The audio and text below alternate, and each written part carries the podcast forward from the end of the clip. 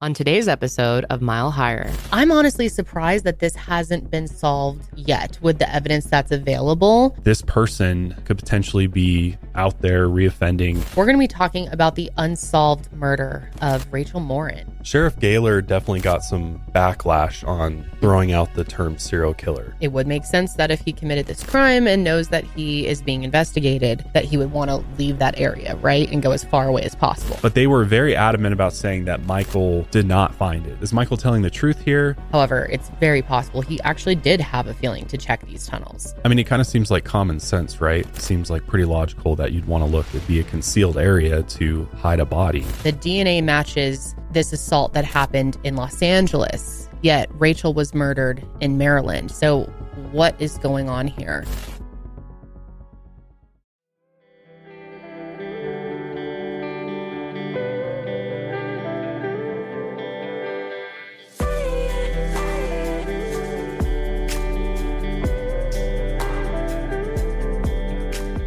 Hey, what's up, everybody? And welcome back to Mile Higher Podcast, episode 284. I am your host, Kendall. And I'm your host, Josh. We are joined by our lovely producer, Janelle. Hello. How's it going? It's going good. So, today we are going to be talking about a case that desperately needs as much coverage as possible because it is very close, hopefully, to being solved, or at least potentially could. I'm honestly surprised that this hasn't been solved yet with the evidence that's available. Um, and I just, I hope it's a matter of time until it is. More people need to know about it because it's one of those where it takes just one person to come forward with information or to recognize a suspect that could change everything.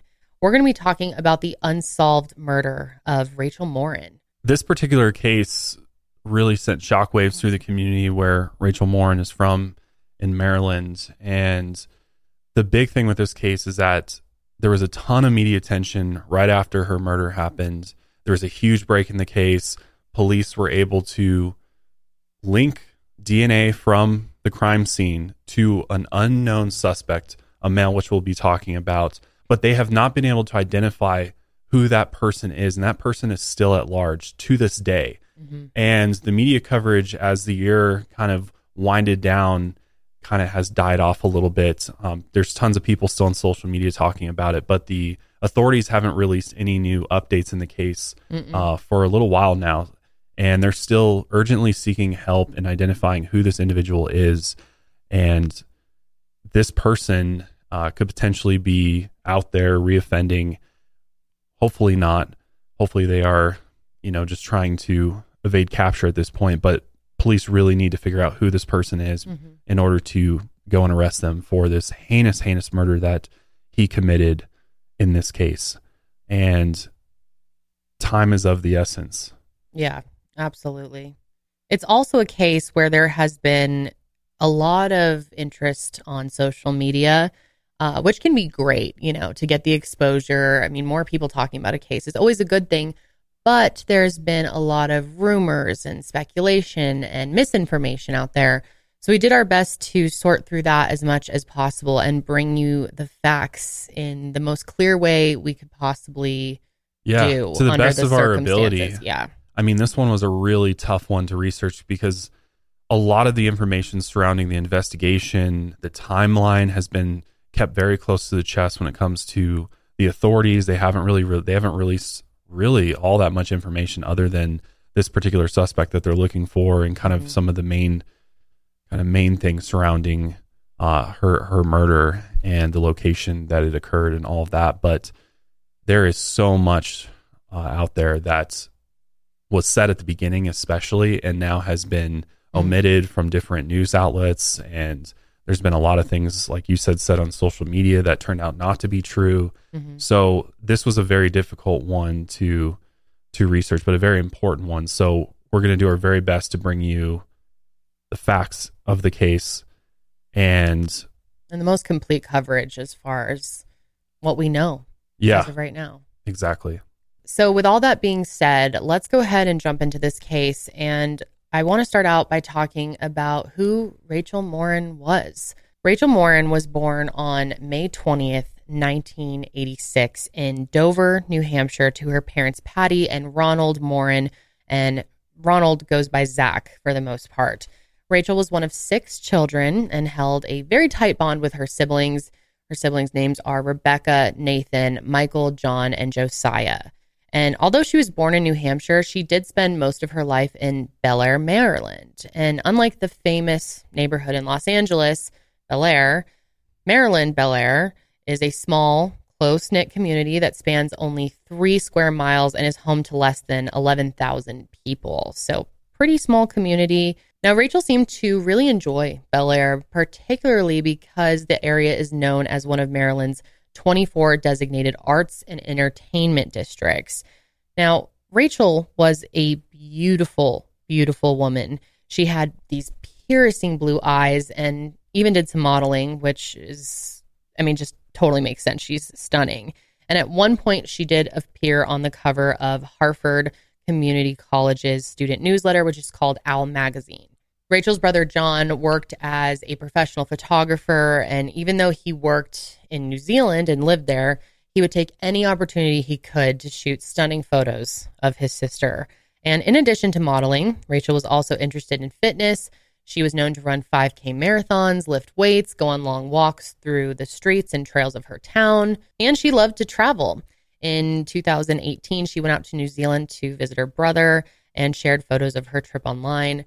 Her travels also included places around the US, including Miami, Las Vegas, New England. And overall, Rachel was just a person who loved life, loved people, and all of that beauty inside her really reflected outwardly as well. When Rachel was a teenager, she began dating a man named Matthew McMahon, and the two of them seemed to be a perfect match and actually welcomed a daughter together, Faye, when Rachel was 19 years old.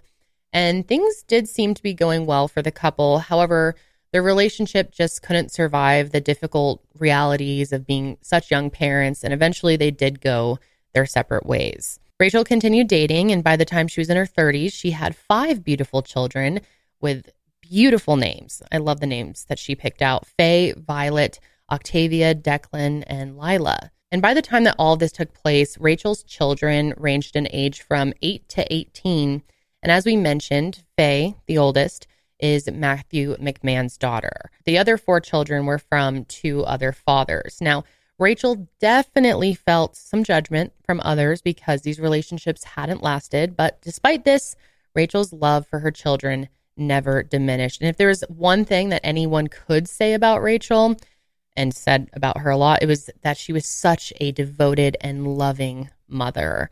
After her last child was born, Rachel seemed to take a step back from the idea of dating someone else seriously, but eventually she had a change of heart and decided to try and get back into the dating world. So she downloaded multiple dating apps and often discussed her experiences, you know, in the dating world with friends, which can come with many wild experiences. And at first, it didn't seem like Rachel had much luck, but that is until she met a man named Richard John Tobin.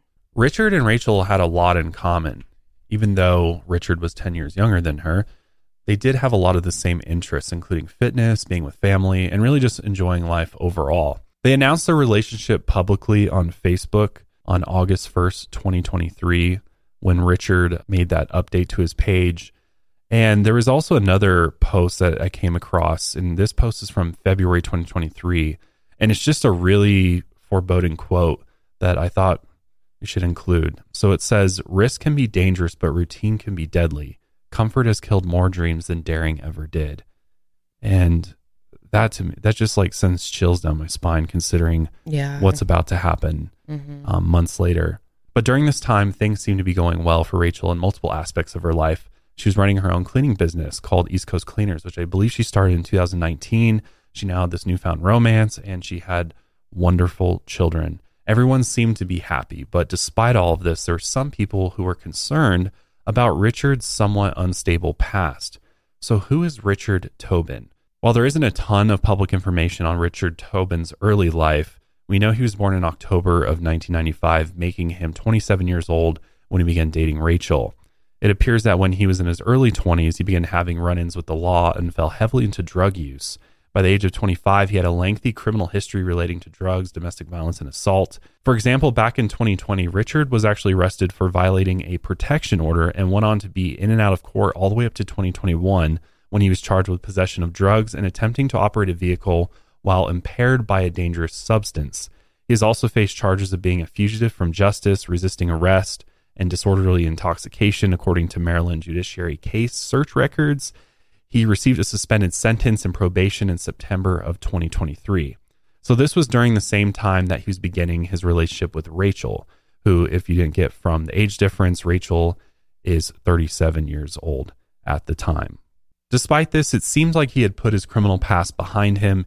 He had found someone he wanted to be with, and he was working as an apprentice electrician in Bel Air. He also claimed he had been clean for over a year. But no matter his past, it seemed Rachel was deeply infatuated with this handsome young man. But sadly, her happy life was about to come to a shocking and tragic end. That leads us to the day that Rachel goes missing. There was nothing unusual about August 5th, 2023. At 2 p.m., Rachel made her way to her favorite tanning salon, Glow. Once there, she relaxed in a tanning bed before allegedly going to spend some time with Richard. According to Richard, the two hung out and then he ended up dropping Rachel off at home around 5 p.m. so that he could go to the gym. And the the timeline is very fuzzy because there's a lot of conflicting reports out there, but from what we were gathering, a lot of these reports on what he was doing and where Rachel was during that day have not been confirmed. Um, because there's some reports that say Rachel actually went to the gym with R- Richard that day and then he dropped her off, but uh, multiple news outlets try to reach out to the gym that they went to and they never heard back from them. So we don't know for sure, but it seems like he dropped her off at home. And then around 6 p.m., Rachel left for an evening walk on the Ma and Pa Heritage Trail in Bel Air. So if you're not familiar with the Ma and Pa Trail, this is an iconic landmark in Bel Air. It exists as a historical reminder of the Maryland and Pennsylvania Railroad that ran through the town up until 1958. This railroad, lovingly referred to as the Ma Pa, was a short line track that ran from York, Pennsylvania to Baltimore, Maryland. The rail line was used for passenger and freight trains and cut through densely wooded areas, making travel between the two locations far faster than the traditional methods of the mid 20th century. The railroad was a popular one amongst railway enthusiasts, and many were devastated when it was finally disassembled. To honor the railway, the state of Maryland constructed the Ma and Pa Heritage Trail, which allows locals to walk the same path the trains used to travel. This trail is approximately 6.25 miles long, but the section of the trail in Bel Air is only 3.3 miles and runs under a bypass before linking to the next section of the trail. According to alltrails.com, if you ever used that app or website before, very helpful if you're looking to go on hikes mm-hmm. or uh, off roading in a 4x4 vehicle. Yeah, I've heard a lot gives, of good things. Yeah, we've, we've used it before uh, for off roading. But this trail uh, is rated as moderately challenging and takes around two hours and 25 minutes to complete. So, when Rachel went out for her evening walk on the trail, she certainly wasn't alone. There were tons of other people out there enjoying the trail as well. It is a beautiful, scenic trail, great for exercising, great for walking your dog, and just enjoying the August weather. But as it became later in the evening, Rachel still hadn't come home. And Richard didn't think too much of it at first because this trail was super long.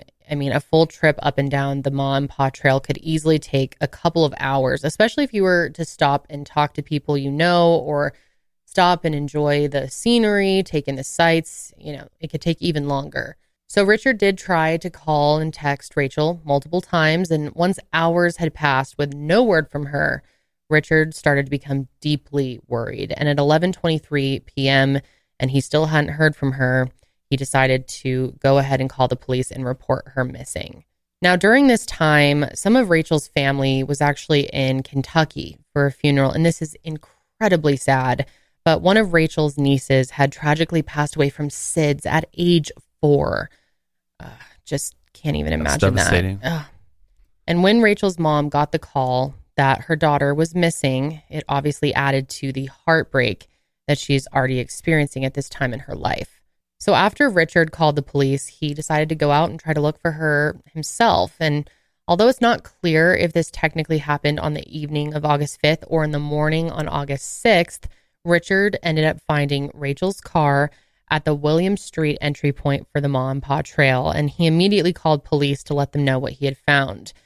obviously the police showed up and they quickly searched the car for any signs that might include, you know, what happened to Rachel, but found nothing out of the ordinary at first. It sounds like her vehicle was at that entry point, parked behind a brewery that I believe is located nearby.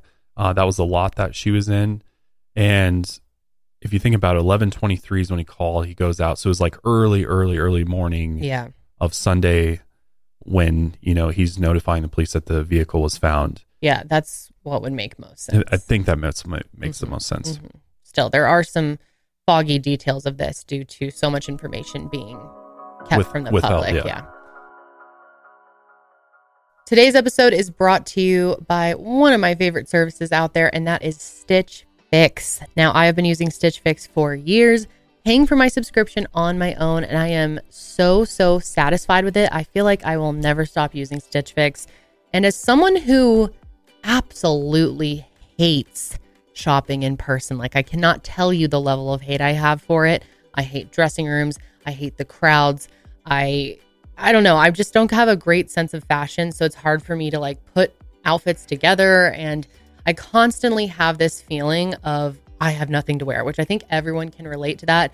You just get sick of your clothing options and, you know, now in the new year, it's a perfect time to refresh your wardrobe to reflect your personal style and what stage of life you're in. Stitch Fix is the best way to shop new styles and brands. You can think of them as your style partner. Your stylist will learn about your tastes and collaborate with you on looks you love without breaking the bank. And it's so easy. You simply share your preferences, sizes, and budget, and Stitch Fix sends you five items in a fix right to your door. And with your choices in mind and sizes extra small to 3XL, they'll find your perfect fit. The best part is you get to try on everything at home and keep what you like and send back the rest. And it's so easy to send things back. They have over a thousand brands and styles, so no matter what season of life you're in, Stitch Fix has you covered. And I have to say, if you are currently pregnant, it's a great option for maternity pieces. When I was pregnant, I wore my Stitch Fix maternity options all the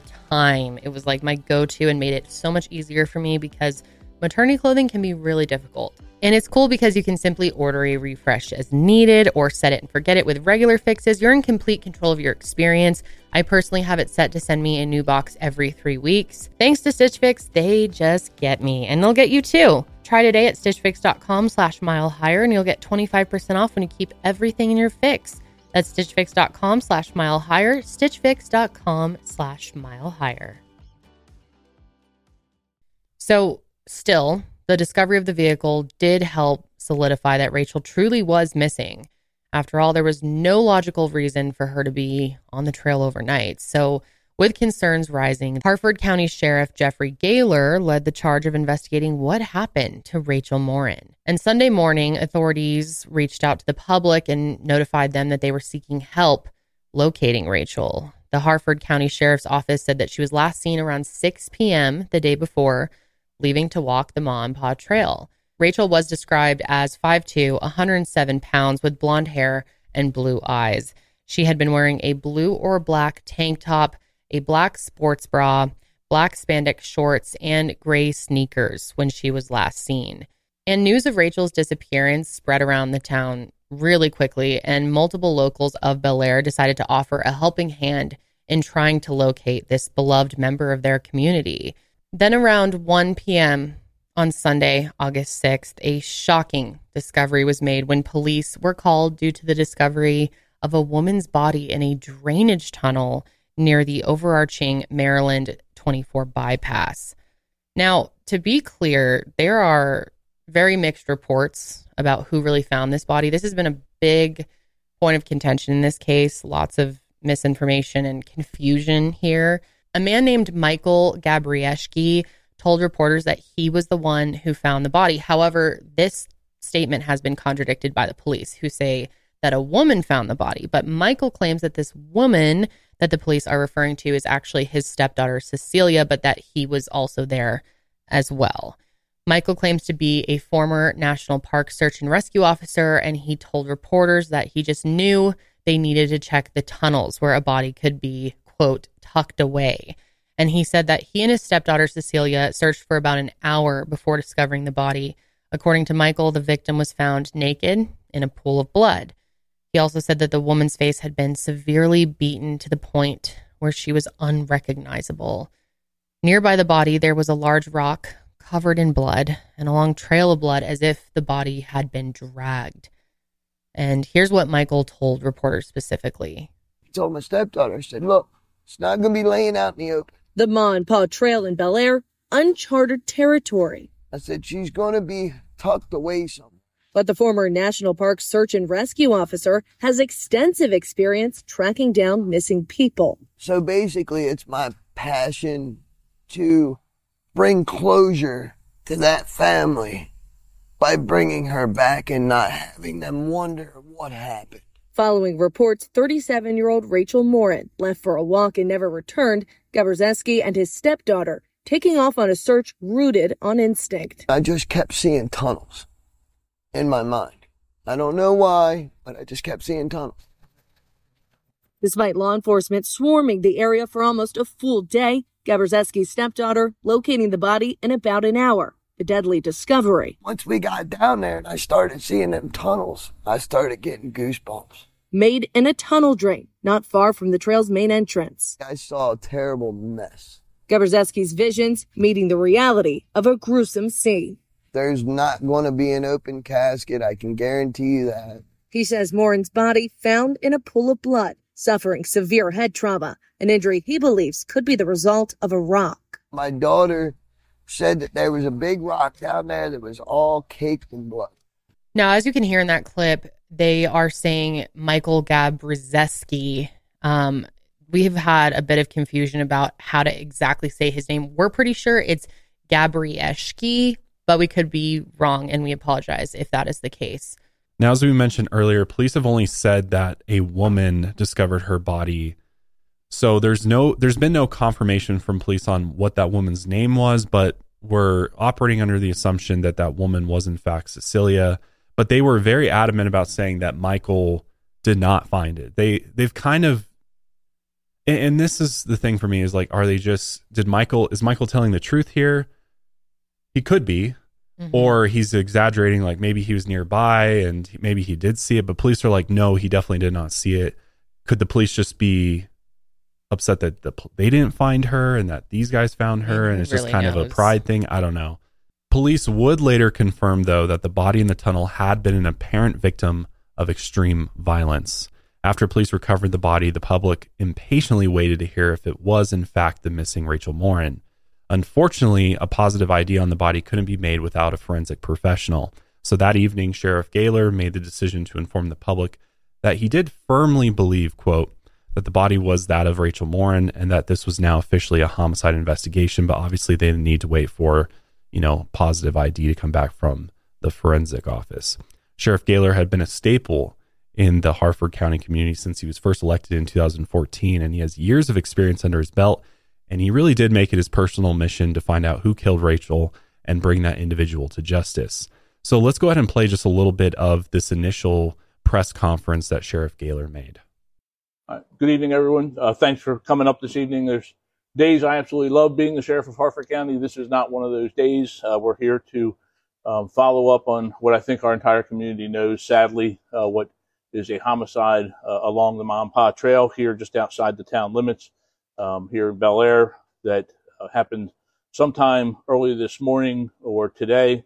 Um, but at approximately 11:23 last evening, our deputies responded to a report of a missing person it was reported uh, by the individual's boyfriend um, that Rachel Morin, who's age 37, had headed out from her home on Old Emmorton Road around 6 p.m. to go to the Ma and Pa Trail. Once she had not returned as and when ex- expected, the family was obviously concerned.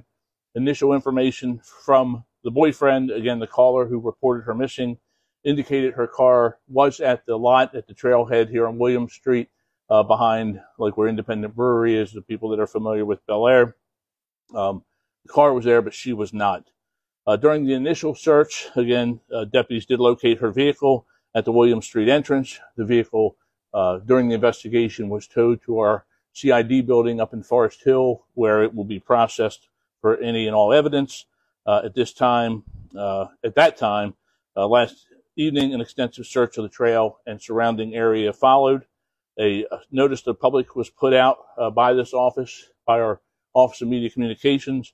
Um, that has had over 11,000 shares, and I'm going to touch on it a little here, but uh, always thankful to our citizens here in Harford County who uh, assist us in solving so many crimes by sharing information as good as that's more the good side of social media. The bad side is there's also been a lot of false or early information shared um, that we don't want to see. Uh, we don't see false news out there. We also don't want to see um, information getting out before family members are informed that could jeopardize the case. So we always, uh, you know, along with thanking the public, ask the public be careful in what they share in, in their comments to make sure it's factual and based on information that we have put out here from the sheriff's office. Uh, while it was all of our hope, certainly mine and, everyone standing up here with me, and the men and women of our office and all of our citizens, that Rachel would be found safe. At about 1:07 p.m., a citizen called 911, 911 to report a female's body had been located off the trail. Uh, at that time, it was obvious that this person was deceased. On Monday, August 7, 2023, just a day after the discovery of the body, the medical examiner confirmed that the body was in fact Rachel Morin. A full autopsy was performed on Rachel, though details regarding her cause of death and whether she was a victim of a sexual assault have not been revealed. The police immediately began investigating Rachel's homicide, and this case really started to garner major attention online and on social media. Early in the case, there were many theories surrounding Rachel's murder. A prominent theory that was going around initially was that Michael, the one who claimed to have found her body, was possibly involved in her death. After all, it seemed like he had known exactly where to find Rachel's body and told reporters he just had, quote, had a feeling to check in the tunnels, which which I do see how some people could think that's sketchy and in some cases definitely could be. However, it's very possible he actually did have a feeling to check these tunnels.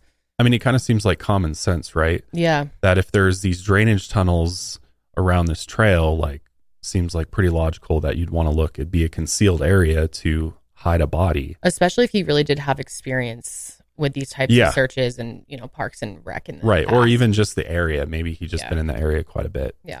In addition, Michael told reporters that the reason he was searching for Rachel is because his stepdaughter was one of her close friends. However, this detail is disputed by others who knew Rachel.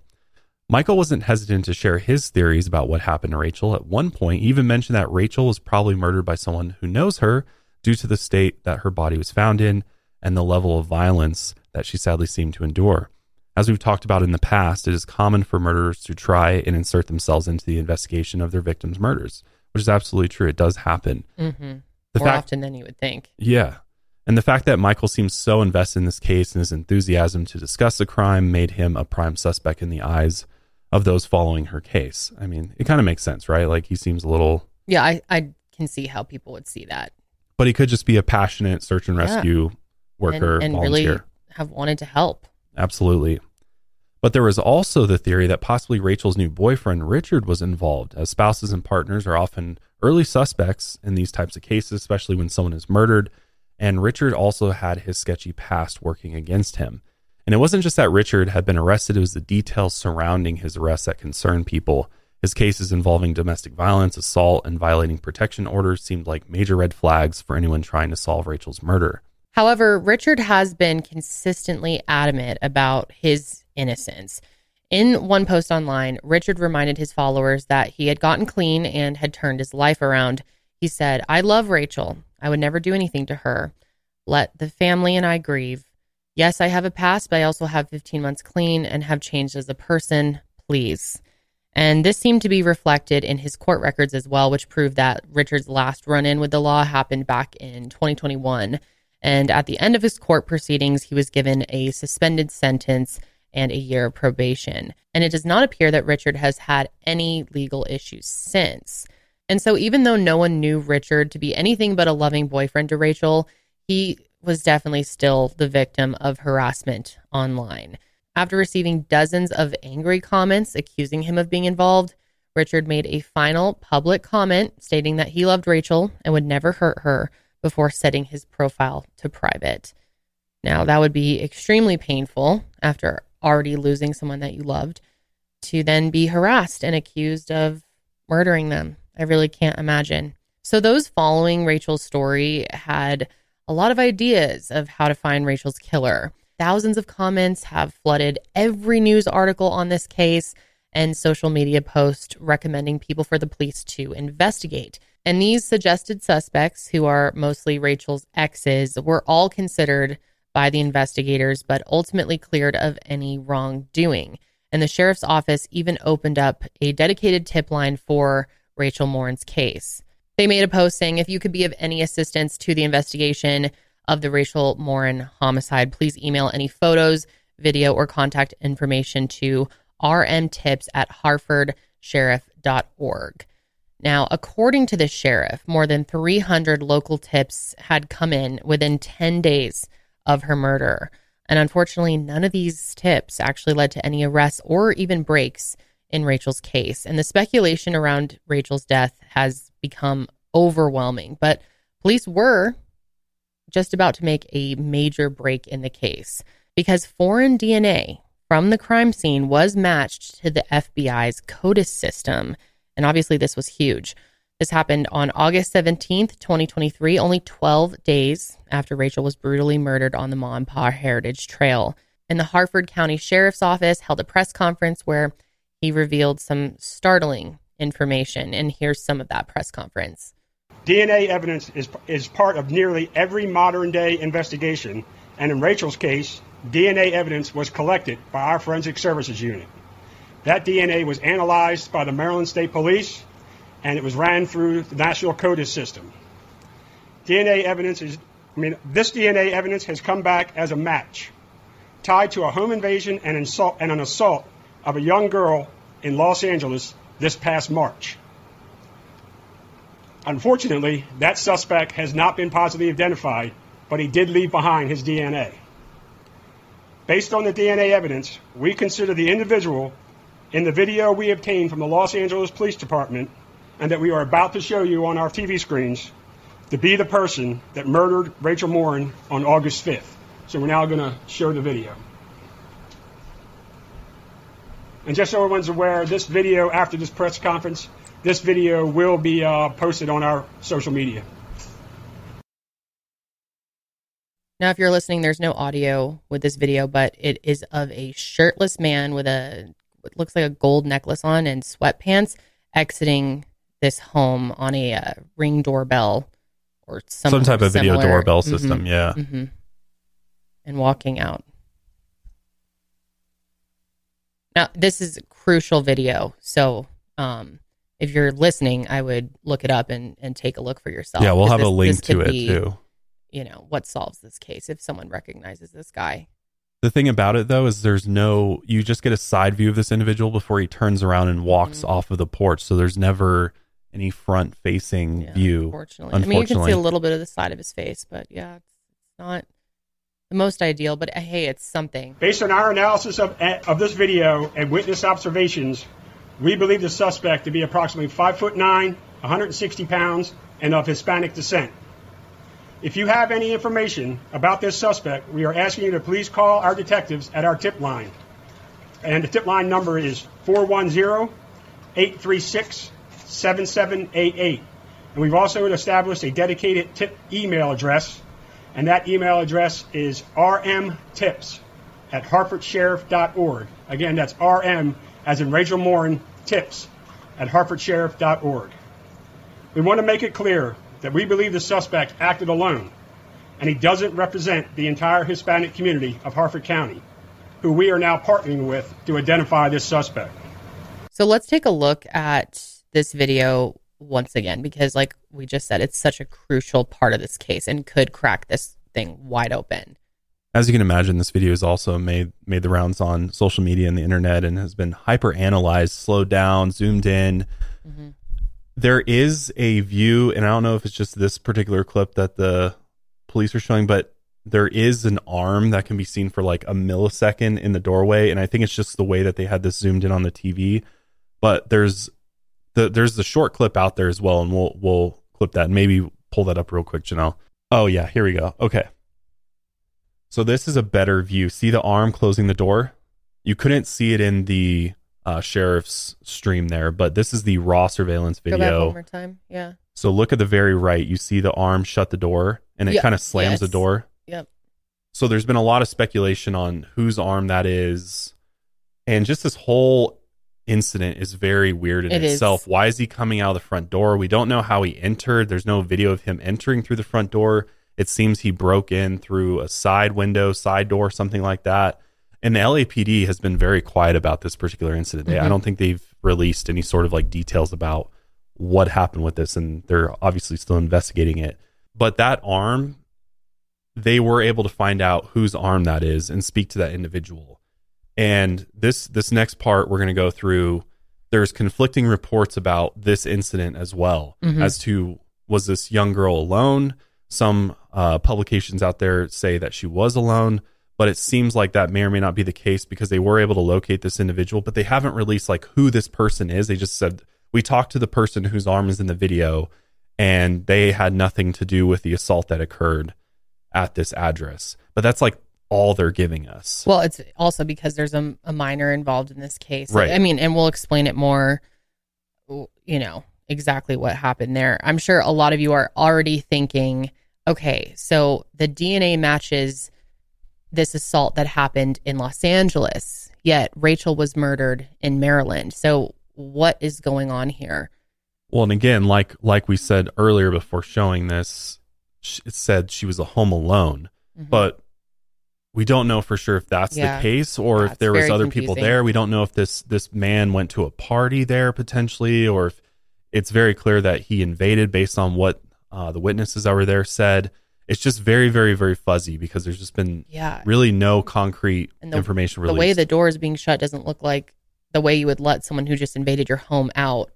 You know, like Yeah. I don't know. like, why would he be pushed out or dragged out if or that he was? followed out? Yeah, You know, I don't know. but it's possible. sh- I don't want to speculate too much on it. It's possible this was the minor potentially that shut the door. Who knows? We just know that the Harford County Sheriff they sent people out there. The Harford County Sheriff's been sending investigators following leads to Chicago, to California, and they spoke to the individual whose arm is in this video, and even because everybody's like, whoever shut the door on this guy should be able to ID who this person is, right? They saw Right. his face, Right. but they're saying that wasn't the case. They didn't know who this individual was Yeah. and so they weren't able to get like a description of him i guess I, I don't know it's still very very fuzzy and clearly still in the works when it comes to figuring this out Well, let's try to break down what we do know about this assault. So, according to the Baltimore Sun, back in March of 2023, a home in South Los Angeles was the victim of this terrifying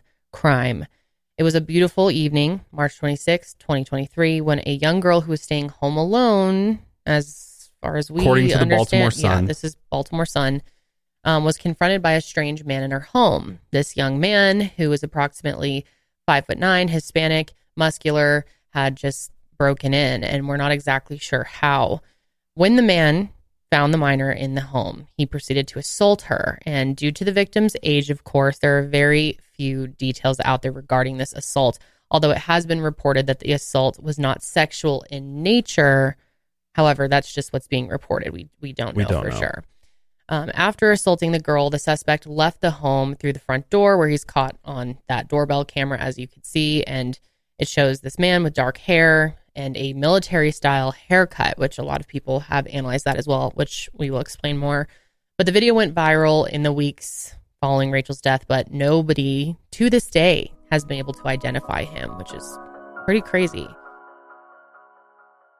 whether your resolution is to save money eat better or stress less hellofresh is here to help you do all three say hello to your most delicious year yet with fresh ingredients and chef crafted recipes at a price you'll like delivered right to your door as you probably already know we are big fans of hellofresh in our household and we enjoy HelloFresh probably three, four times a week. Just last night, actually, I cooked up a HelloFresh recipe. It was a prosciutto wrapped chicken with Swiss cheese on it, It was delicious. and it was in this cream sauce rigatoni pasta, hmm and it was out of this world delicious. Our daughter gobbled it up too. She did. She's loving the HelloFresh recipes so much so she doesn't want to eat kids' food anymore. She wants No. only Yep. like It's chef crafted food. taste. So it's perfect for our family, and it's great that they offer different serving sizes. Like right now, we're on the two servings, but we'll have to be moving up to the family one sooner or later because she eats probably like half of one of our meals yeah, almost every single day. which so is fine because the portions are pretty big. So the portions are Yeah. a really nice size, and I'm just always blown away at just the quality of the produce, the quality of the meats, how easy the recipe cards are.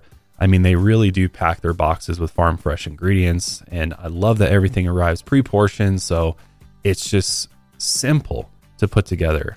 Every week, we look forward to hopping on our HelloFresh app, picking out the recipes that we want for the following week, and we're always blown away at the selection that they have. I swear it's like 20 different recipes you get to choose from. You can customize them as well. You can add proteins. You can add sides to it as well garlic bread. There's desserts you can add. I mean, the customization just keeps getting better and better with HelloFresh, and we love them for that. But best of all, it just saves us so much time every day making a delicious meal. We don't have to go grocery shopping. Everything just shows up right at our door, ready to go. And honestly, it saved us tons of money as well. We used to do delivery apps all the time, but now we maybe do delivery like once a week, if that. So we love HelloFresh and we know you will too. So now is the time to try if you haven't already. Just go to HelloFresh.com slash mile free and use code mile free for free breakfast for life. One breakfast item per box while your subscription is active. That's free breakfast for life at HelloFresh.com slash mile with code mile higher free. And luckily, because the LAPD was able to obtain DNA from this particular incident, you know, we were able to make this match. But no arrest was ever made on LAPD's part. We don't even know where they're at with investigating this particular case at all. When police in Bel Air, Maryland ran the DNA from Rachel Morin's murder into CODIS, it came back as a match to this unsolved assault case in Los Angeles. Again, there's no name attached to the DNA sample. Sheriff Gahler made it clear that according to DNA evidence, this man from Los Angeles is definitely the person responsible for Rachel's death.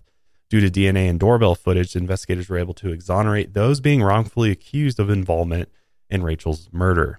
With all this new information, new theories started to emerge. But one thing in particular was puzzling about this case is the fact that this person committed two violent crimes on opposite sides of the country in less than six months.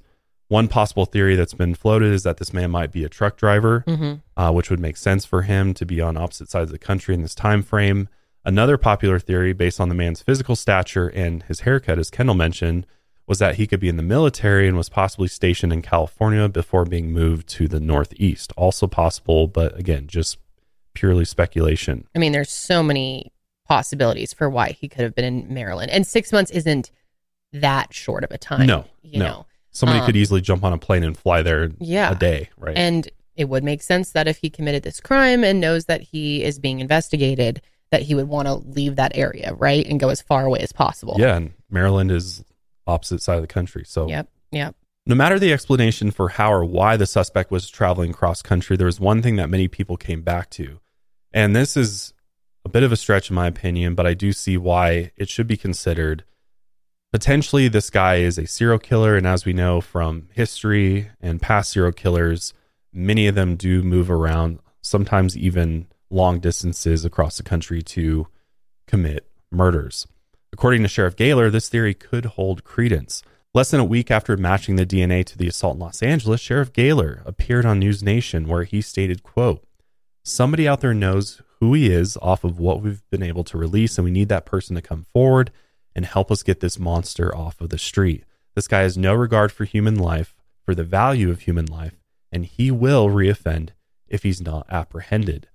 To the people of Maryland, Sheriff Gahler was confirming their worst fear that potentially there was a serial killer on the loose and possibly in their area. Then on September 8th, one month after Rachel's brutal murder, Sheriff Gahler made another public statement. Let's hear what that was. And of course, the biggest break in the case came from DNA evidence collected from the crime scene. This evidence took investigators to Los Angeles, where the matching DNA had been collected at the scene of an earlier home invasion and assault. This was the first time we got a glimpse of the man responsible for Rachel's death in the video and the photograph that we released of the suspect from the video. As to a couple of the questions related to the video that I will answer, no, we do not have a better picture at this time, and that includes uh, that we do not have a video of the suspect entering the home. And what about the arm in the video? I hear this question numerous times a day, and I can tell you we have identified the person connected to the infamous arm that appears in the surveillance footage from Los Angeles. And after speaking with that individual, we are confident that they played no role in the commission of any crime. Last week, I told the news reporters that the suspect could be a serial killer. What do I mean? with all we do know about these two crimes, the one in Los Angeles and the one here, my concern is that this killer is escalating. My investigators and I both firmly believe that if we do not apprehend this individual, he will kill again if he has not done so already. And if given the chance, he certainly could become a serial killer.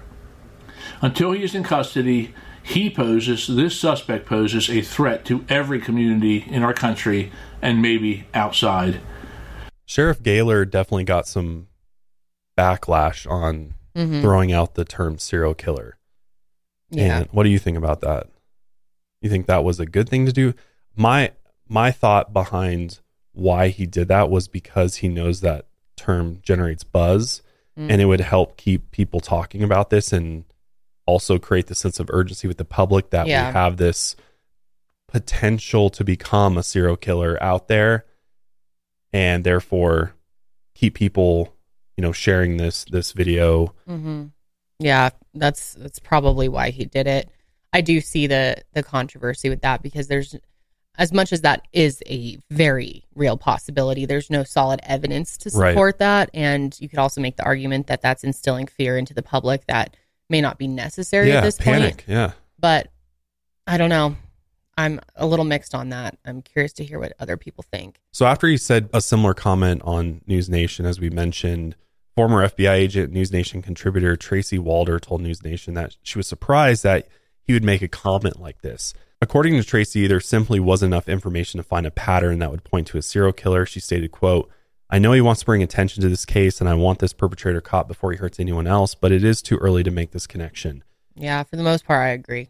And I mean, it, it makes sense, especially coming from uh, a former FBI agent, Yeah. because you know they they came up with the term serial killer. Mhm. So there's there's got to be a pattern of multiple killings uh, over a span of time, and we don't know Mm-hmm. for certain that he's committed any other crimes. And to this day, there hasn't been anything else that's popped up where his DNA has been matched. Yeah, and So- even though this uh, assault in Los Angeles is a crime, where I mean, no one was killed, so to say serial killer, yeah, Yeah. is a bit.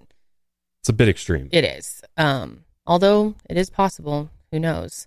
So, though Sheriff Gahler has made it clear he can't release details of the crime scene, he's been very adamant that the sheriff's office has been incredibly thorough in their investigation. According to him, the investigators watched hours of security footage from nearby homes and businesses, reviewed phone calls, texts, and cell phone location data, and they have worked with state and federal partners to use advanced forensic technologies to aid in the investigation. And as you heard in his conference there, he reached out to Hispanic nonprofits and organizations in the community for help in the search. And investigators have been working all over the country to find more information. So as time has passed, obviously those who are following this case have started to wonder why there were no new breaks. It seemed like justice was right around the corner, especially that there was a DNA match, a video of the perpetrator, and constant news coverage. But months went by and nobody had positively identified the man in the video, and it seemed like the case was sort of going cold. And that's when popular law firm Rice, Murtha, and Psoras decided to assist the Morin family pro bono, which is pretty amazing. This law firm has had the best interest of Rachel in mind and has worked to help tips keep coming in to authorities. The law firm began by offering a reward for any information that would lead to an arrest in the Rachel Morin case. The reward began at $10,000, but as months passed, the law firm increased it to $20,000 and then a anonymous woman, really kind person here, donated $10,000 to up it to 30,000. And the law firm also had the brilliant idea of providing reward posters to principals of multiple schools in the area of Los Angeles near the home where Rachel's killer physically assaulted this young girl.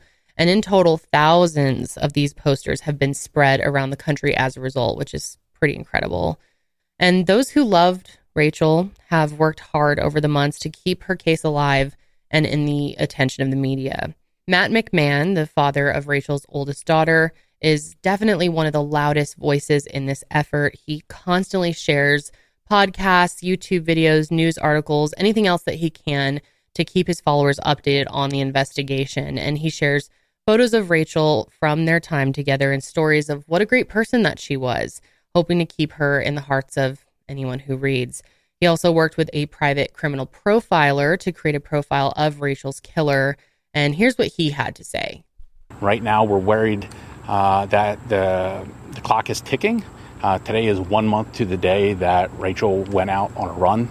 Um, so people's memories are fading. Matthew McMahon brought a stack of flyers to the Mon Pa Trail. On them, new details from a criminal profiler on the potential suspect, a man seen in this video whose DNA is linked to the crime. This is not just to get justice for Rachel and her family and her children, it's to prevent this person from doing this again because it's a matter of time before he does do this again. The criminal profiler believes he could be a violent criminal with dangerous psychopathic traits, possibly a narcissist lacking empathy who is manipulative and a pathological liar. The profiler says after committing a crime in Los Angeles, he came to Bel Air, an odd choice meaning he, quote, must know someone in Bel Air where he has been able to stay. Also calling him an opportunistic predator who had a reason to be in the area of the path. The suspect would have been out between 6 p.m. and dusk on August 5th. Well, there's a desire from the family to sort of give more information to the public so somebody else would be able to identify. The important part of that profile, if you notice, is there is a, a possibility that it's, the person could be somewhere around this area. They're looking for a Hispanic man in his early to mid 20s, 5 foot 9 inches tall and 160 pounds. We're hoping this paints a, a much clearer picture of who this person is because we believe firmly that somebody in Bel Air knows who this suspect is. So that leads us to the fundraiser controversy in this case. So when Rachel passed, she unfortunately had no life insurance, which left her family and kids in a tough position, as you can imagine. And to combat this, Rachel's sister Rebecca started a GoFundMe to help cover the costs of the funeral, saying that Rachel deserved a funeral as beautiful as she was.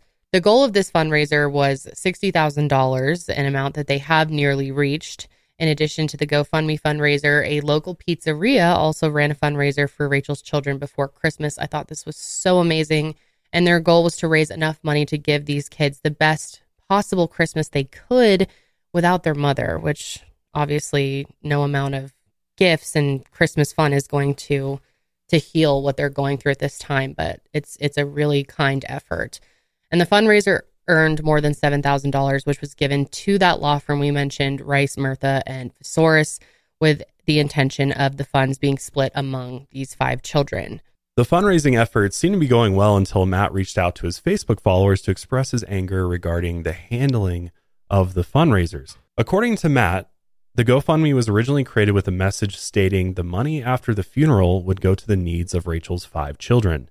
However, after reaching a large amount of funding, the wording of the fundraiser was changed to exclude Matt and Rachel's 18 year old daughter and include Rachel's sibling. And there's a screenshot of his post, which we'll put up on the screen, but I'll go ahead and read it uh, for those listening. So uh, this was posted on January 3rd by Matt McMahon. He said, I think the Morin family owes the world an explanation for why Rachel Morin GoFundMe page, managed by Rebecca Morin, was recently updated to exclude Rachel's 18 year old daughter and include themselves. It's also worth noting that the Morin family did not deliver any Christmas gifts to any of Rachel's children, despite Box Hill Pizzeria sending a rather sizable check to attorney Randolph Rice for the express purpose of purchasing Christmas gifts for Rachel's five children.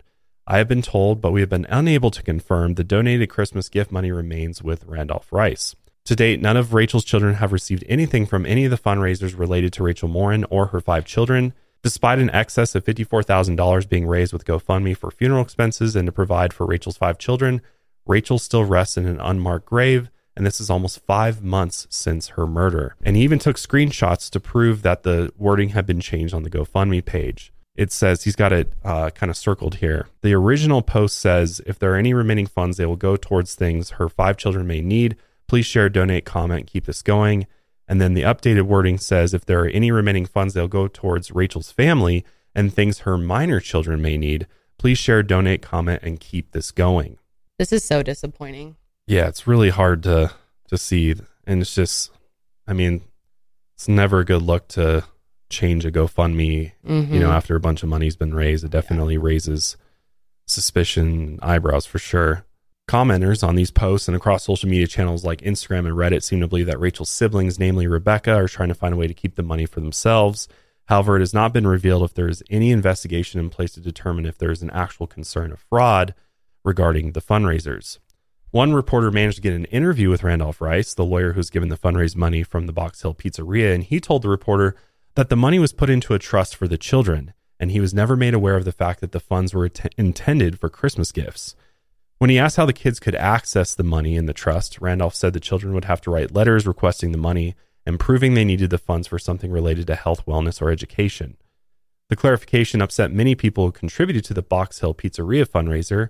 Comments came rolling in on social media asking various versions of a similar question of why are they making it so hard for the kids to get their money? Yeah, it is pretty weird. Well, there's you know there is definitely like if there is a trust, then that's how trusts work. They have to do it le- you Mhm. know legally, But it's like it should have never been worded that way. right? It shouldn't have been changed in the middle of it, Mhm. uh, for sure. These days, it feels like there is a subscription for absolutely everything. And I bet most of you out there don't know how many subscriptions you have active and how many of them you're not using or possibly being charged double for. Before I started using Rocket Money, I had no idea. And I was shocked seeing how many subscriptions and trials that I had started and just forgot about and was just wasting money on. Rocket Money is a personal finance app that finds and cancels your unwanted subscriptions. It monitors your spending and helps you to lower your bills. I can see all my subscriptions in one place. And if I see something I don't want anymore or forgot about, I cancel it with a tap. It's that easy. I never have to get on the phone with customer service, which can be a total pain. And they'll even try to get you a refund for the last couple months of wasted money and negotiate to lower your bills for you by up to 20%. All you have to do is take a picture of your bill, and Rocket Money takes care of the rest. Rocket Money has over 5 million users and has helped save its members an average of $720 a year with over 500 million in canceled subscriptions, which is just mind blowing. So stop wasting money on things that you don't use and cancel your unwanted subscriptions by going to rocketmoney.com slash mile higher. Again, that's rocketmoney.com slash mile higher, rocketmoney.com slash mile higher. So, anyway, on August 19th, hundreds of people gathered for a community memorial walk at the and Pa Trail in honor of Rachel. And many people brought their own flowers and scattered them throughout the trail. Photos of Rachel have also been hung on the trees throughout the trail. And some people even wore shirts that said hashtag remembering Rachel Morin. On August 27th, the family also had a public celebration of life service at the Greater Grace World Outreach Church in Baltimore, a church that Rachel would attend. And many members of the community and media showed up as well to pay their respects. Rachel's mother, Patty Morin, talked about what the walk for her earlier that month meant to the family and detailed how she found out that her daughter was missing while she was out of town. She said, The first thing you think of as a mom is, I wish I could be there. I'm 500 miles away. I wish I could be there. I wish I could find her. She's probably scared. I wish I could hold her. God, it's just so sad. And she also talked about what it was like finding out that her daughter had been found. She said the pain was so unbearable. The family also spread a message of hope in the face of tragedy. I can't be there to hold my baby and to comfort her, but I know that the God we believe in and the God that Rachel believed in was there holding her and comforting her, and that he never left her. And as we've seen this case go viral online, it has become clear that she was loved by many. However, unfortunately, but not surprisingly, her beauty and personality has drawn some of the worst of the worst of the internet out of the woodwork. All over the internet, people have posted pictures of Rachel discussing her body, discussing her plastic surgery, a possible plastic surgery that she may have had, and how tan her skin was. Like, really, people? It shouldn't shock me, but just I never, we can't I never, just remember this poor woman's life and it's just so so irrelevant and mean and just truly fucked up. Comments also discuss the fact that Rachel had multiple kids from different fathers. Of course, that judgment is going to be there. And while the majority of these types of comments came from internet trolls, it's important that the true legacy of Rachel Morin be told. Even though Rachel Morin was only alive for 37 short years, she left a lasting impression on everyone that she met. She is remembered as being hardworking, intelligent, unique, beautiful, and kind. She had an intense love for her family and a love for her faith, and also a love for people. Now, Rachel's mother, Patty, has stated that she is planning to write a children's book on grief. And here are some other clips of Patty speaking to the media about Rachel. Was she a teenager there? She was 18. We're so connected that it physically hurts us that she's not here. but it also gave her um, compassion towards other people and because she was made fun of a lot as a child So she didn't see herself as being any kind of a target or at risk for anything. And so she just lived her life as Rachel. Like she just loved people and was outgoing. And um, so that made me scared for her. And I would tell her all the time, Rachel, don't walk the trail by yourself. i've seen my daughter since they found her but seeing her and accepting it are like two different things I know that over time, people will start to forget details and people, people forget Rachel. I don't want Rachel to end up as a folder on somebody's desk hmm. because people are just moved on to the next sensationalist story. I, I don't want that for her. Before Rachel's death, Bel Air seemed like a safe place to live, and by all accounts, it was. The small town rarely saw violent crime, and up until Rachel's death, there was no reported history of major injuries or attacks on the Ma and Pa Heritage Trail. Still, murder tends to shatter that feeling of security, even in the safest of communities. and it doesn't help to have your sheriff of your county saying it's a potential serial killer Yeah. on the loose either. Mm-mm. So, shortly after Rachel's body was found, Harford County began planning for the installation of a new security system along the Ma and Pa Trail. It's pretty cool that they're doing this. The system is intended to cover over two miles of trail with a focus on secluded areas and entry points. And the goal of this camera system is to allow the police and emergency services to use collected data to protect citizens and identify abnormal activity. And the announcement marks a unique legacy of Rachel Morin as this security system could help keep others safe in the future. I think it's a really cool way to to honor her.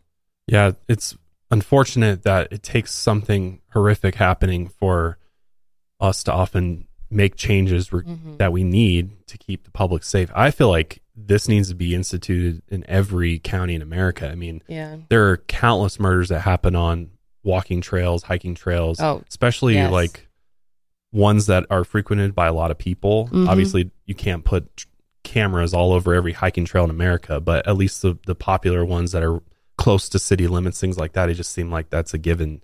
I mean, cameras are so much cheaper than they used to be as well. Mhm. Like, it just seems like why not? Why not up the level of security? Well, I mean, it security cameras are cheaper, but this project in particular is estimated to cost 1.2 million dollars, which is pretty expensive. Yeah, so it's well, you- understandable why we can't have these in trails all over the place.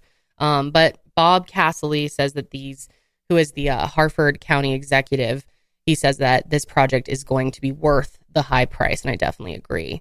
He said that the terrible murder of Rachel Morin shocked our community, and we know that nothing can make up for her loss. What we can do is increase security on our most popular trail and continue encouraging citizens to look out for one another and keep themselves safe. I can't remember if it was Bob or um, Sheriff Gahler or maybe someone else in one of the news clips I was watching that also just reminded people that when you're on these trails or secluded areas to be extra careful, to not let yourself become distracted by listening to music or your your phone or something like that, which is hard because I know a lot of people want to listen to music while they're running and stuff, but it can lead to really dangerous situations. So it's always good to note that especially if you're by yourself, try to be as aware of your surroundings and not distracted as you possibly can. Um, but this project is expected to break ground in February of this year. So, very, very soon. But to this day, investigators have yet to identify the man responsible for Rachel Morin's murder, as well as that other assault that took place in Los Angeles. Her family, friends, and strangers around the world work hard to keep her story alive as the investigation continues. But still, the damage of the crime can never be undone. This murder has impacted her family in ways that one can't even comprehend. Her children were split among multiple households, her home was demolished, and there is no end in sight for the pain that her children have to endure and loved ones have to deal with due to this heinous actions of one violent individual. And I found some clips on YouTube that are really powerful uh, from a YouTube channel. Shout out Storytellers uh, for posting these uh, of some of Rachel's family members speaking about her. Let's go ahead and play those. Uh, this is this final resting place of Rachel um, in this tunnel. Uh, you know, kind of looks like a sewer. Um, you know, I think about her laying here and, you know, I wonder if she was, you know, half awake, looking at the light and just saying, I just got to make it to that light. She thinking about her kids. She thinking about me. Did she feel hopeless here? Think about warm, you know, feeling warm under her head, and then making the connection that's blood. It's dark. Did you feel alone? It's not. Think about like what she looked like, you know, beaten or whatever. It's like still pretty. I don't care how dirty, how scary, you know, how she felt. I wish I could feel it for her. And I won't look away. That's kind of why I'm spending so much time in these tunnels. This tunnel specifically. God, I cannot imagine what that would feel like. So um eloquently spoken for for what he has been through. So that's just such an unimaginable pain. Most of the time, when I'm thinking about Rachel, I block out my emotions because it's the only way for me to survive. Um, but right now, there's just a deep sense of sadness. Not just because Rachel was an incredible person and an incredible mother, um, not just because she gave me the, the best part of my life, which is my daughter, um, but because of the loss, uh, all of her children are suffering. My daughter and her uh, her other four children. I, I mean, they lost the most important person in their life over three months ago now. I just feel really powerful sadness. I'm scared to bring Faye here, um, not for her safety, uh, but because I don't know how she's going to react. I want to protect her and I want her to also heal. And I don't know how much of an impact this is going to have. I worry that she's going to fall to pieces. Uh, as far as I know, she does not know the exact location of where Rachel was found or where she was attacked. And I worry she's just going to fall apart. I think at some point she will want to know, um, because in one discussion that I did have with her, um, she sat right up and asked me a point blank uh, question about about what happened to Rachel. because she desperately wanted answers. but I'm just scared to bring her here because I'm worried she's going to fall apart. Poor children. To not only lose your mother, but to lose them in this way. Uh, I just, It's unfathomable. it is, it's unfathomable. This last clip is actually of Faye, and she visits the site of her mother's demolished home.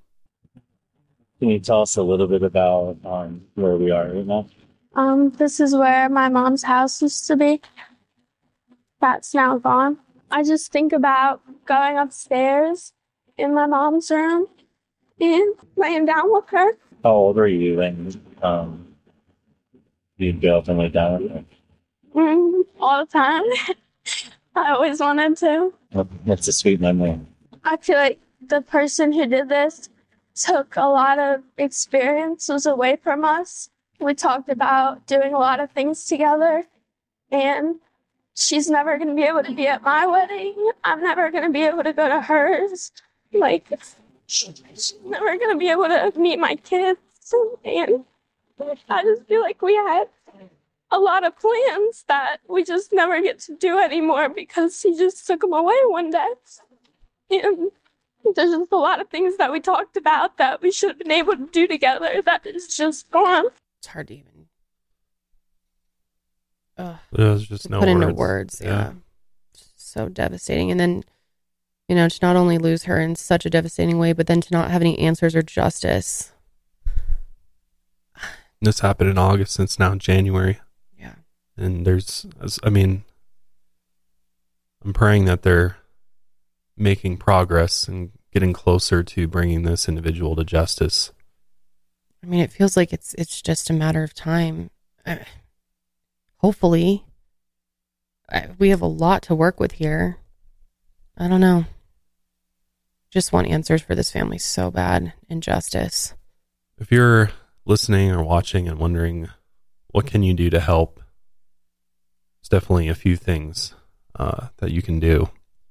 Obviously, the first thing is if you have any information related to this case, you know anything about the individual suspect that police are looking for, we're going to post the flyers, the reward posters with the individual's information, screenshots of that doorbell footage. Repost that everywhere you can. Mhm. The more people that see it, the better chance that somebody out there might know something and send in that tip that helps the authorities locate and apprehend this individual. There is a Spanish version of the poster as well. Get that out there to as many people as possible. But again, you can contact the Harford County Sheriff's Office at 410 836 7788 or via email at rmtips at harfordsheriff.org. Also, you can contribute to the reward fund, which is something that we are looking into doing um, as of the recording of this episode.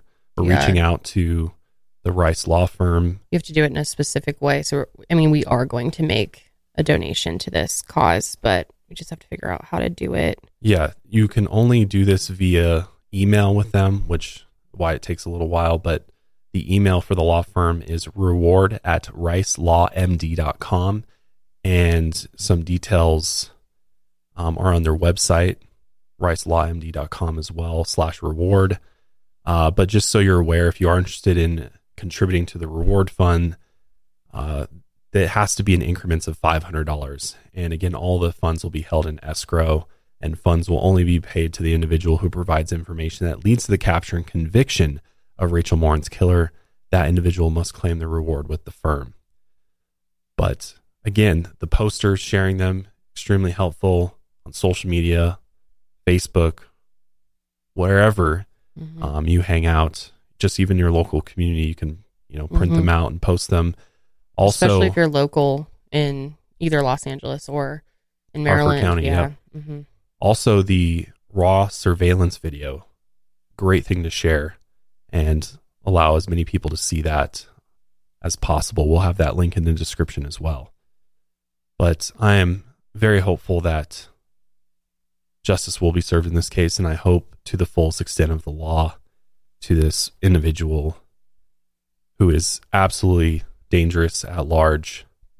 And if you do happen to run into this individual, call 911 immediately. Mhm. Obviously, don't approach them, but It's frustrating to think that there's probably someone out there who knows and is afraid to say anything or trying to protect them. potentially, yeah. I hope that uh if that is the case that their conscience steps in and, and they do the right thing. And yeah, hopefully hopefully we do I have a I guess The good thing I is they if I have should DNA. say this, but I, I feel like there is there is a, a a real glimmer of hope here, a real possibility Absolutely. that this could be solved. You know? It has a lot more working for it than most cases do that Yeah. are cold cases. At least we have DNA of the individual. Mhm. The unfortunate thing is it may take the suspect reoffending, Yeah. hopefully not in as violent of a manner Mhm. as in this case. But my guess is that It could.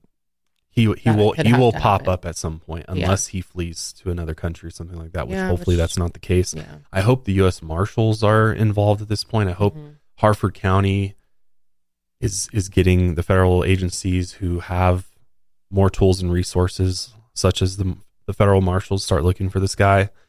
Uh, because if there's anybody that will hunt him down, it's it's those guys.